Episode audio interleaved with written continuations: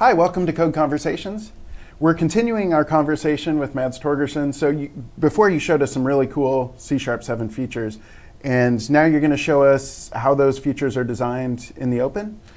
Yeah, I, I think it's, it's worth talking a little about how we arrive at these uh, language features that come out every once in a while. Um, and it's been, uh, uh, for C Sharp, uh, you know, sort of classically, it was uh, designed behind closed doors -huh. by Microsoft people in a room um, and there were good things and bad things about that. Um, the bad things were that um, we didn't design features in communication with the broader C Sharp community. Mm -hmm. And mm-hmm. so we didn't have maybe um, good input on what's actually most important, uh, what are some scenarios that'll work better or worse with this design and so on. Right, right, okay. So going open, we really have moved to a situation where we can have much more of a conversation with all the C sharp users and everyone who has an opinion. And, um, and as we go, as we design, get feedback. And so what we'll look at a little bit is the artifacts for that. Great. At the same time, a good thing was being in a room together and spending a lot of time face to face designing a language. Mm -hmm. And that's something that we've held on to. We still have a C sharp language design team that's about eight people mm -hmm. that meet four hours a week and wow. actually go through the decisions and the, the different choices and try to get creative and, um, okay. and assign the language there. So we try to strike a balance there. Okay. But um, the main way that we interact with the community in language design um, is that there's simply a repo for C-sharp language design on GitHub. Cool. Okay, so there's, uh, a place that I, I, have up here that is um, um, just a C-sharp lang repo under the .NET organization.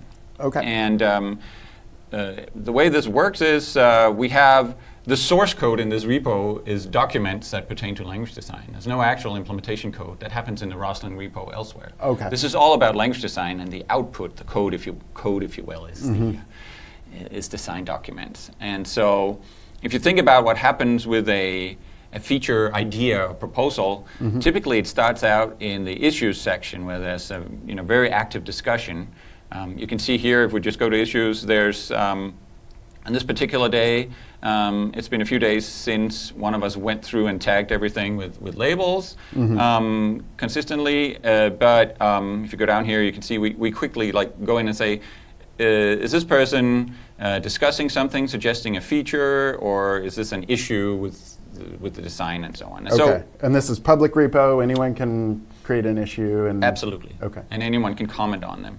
And so if we start, um, oh, here's one by, by Miguel de Icaza. That's great. Um, he proposes uh, dictionary literals. That, that'd be cool. Um, so if we go look at, um, look at that proposal, um, you see he, he, he has an idea for syntax, for mm -hmm. how to mm-hmm. do dictionary literals. He proposes it, and people have opinions about it. Most people like it, it looks like. There's discussion. Could we do this instead? What are some of the edge cases? Whatever. Okay. And based on these, anyone can just like put a suggestion up there as, mm-hmm. as, an issue. And we get lots and lots of those, right? And so, based on that, um, the language designers uh, we'll go through, and then occasionally we see something like, "Oh, we should probably do that." And mm-hmm. like, I think I would do that with this one here. Um, and then we decide that we want to champion it. And that means we go to the person who proposes it and says, could you submit a proposal as a pull request into the actual document tree?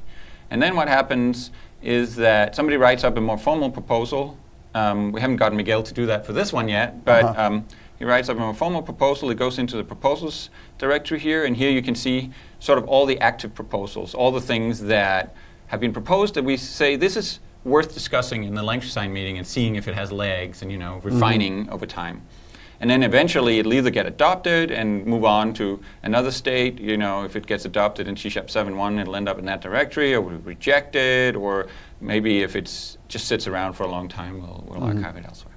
Okay, so we can go in and look at one. Um, let's look at Lambda attributes here. Um, you can see there's a proposal that uh, more formally describes. I like that you have the checklist at the top. And there's a checklist at the top that says what's, what state is it in. Yeah, okay. Um, and on top of that, the whoever on the language design team chose to champion this feature, um, they will, there'll be a, an issue that tracks that uh, that championing, if you will. So here's a here's a proposal champion label here. Uh, you can see all the things that are currently championed by by design team members, and and again, they have a checklist that that um, that moves it through the process of writing the proposal in the first place, discussing it in the design meetings, and so on. And if, if you're interested in one of these, then that's nice. You can follow that Yeah. that issue, right? and Yeah.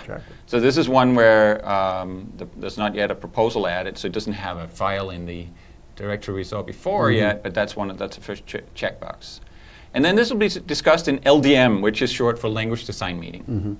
And so we meet up to two times a week, two hours at a time, and uh, triage things that are championed, uh, move forward the design um, uh, of the features that are active, and so on. And the outcome of those meetings is a bunch of meeting notes, which I write up. And um, I try to keep up with.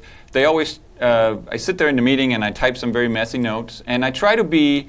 Um, uh, here's 2017 here. I, I try to put up even my raw, messy notes, um, swallow all pride, and just put up the gunky stuff here. So you see, here's a, here's a recent one that is just it says raw notes. Uh, read at your own peril, right? But it'll have whatever I got on paper at that point. and then Okay. at some point later. And sometimes it's much later, but I try to make it not too much later when I have time. I'll go back and clean it up. Um, and th- at that point, we'll put it in the README with a little summary of what it was about and a link to uh, the cleaned up notes, which will then describe, you know, all the things we discussed that day, what we decided, and so on. Okay. And so people can just go in and follow this in real time. As the artifacts are produced, people can go and follow, comment, influence us in various ways. And this is how I think this is as much of a window as we can give into the design process, Mm-hmm. um, and as much of a two-way conversation as it can be when we still have like physical design meetings. That's great. So people people can all the way through like someone outside the team, Miguel proposes a feature, right? And then you go through and and um, as you said, people can comment and they can watch all the way through to completion. Then. Yeah. So if there is a problem with a feature, we will know for sure, and it's, it, it works very well. Like we really, it really helps us steer to the right decisions. One, one nice thing with this too is you do have something written up uh, along the way. You know what I mean? And so Yeah. it's not like, as far as documentation, you've got something to start with early on, even as it's being implemented. Right. And another thing that is really useful is that we have a record of the of the design intent Mm-hmm. and of the, uh, the the rationale for the reasons we took one path and not another. Ah. Right. And so when later someone says, "Why didn't we?" or Mm-hmm. "Why didn't we do it this way instead?" we can actually often go back and see, "Well, that's why." Oh, Yeah. now I remember. That's because it allocates too much, or Right, that's because right. you know it, it's ambiguous syntax or whatever. Yeah. So it, it it helps us not repeat the same mistakes too often. Awesome. Okay, great. And we'll have a link to this in the show notes and people can get involved. Cool. All right, thanks Thank a you. thank you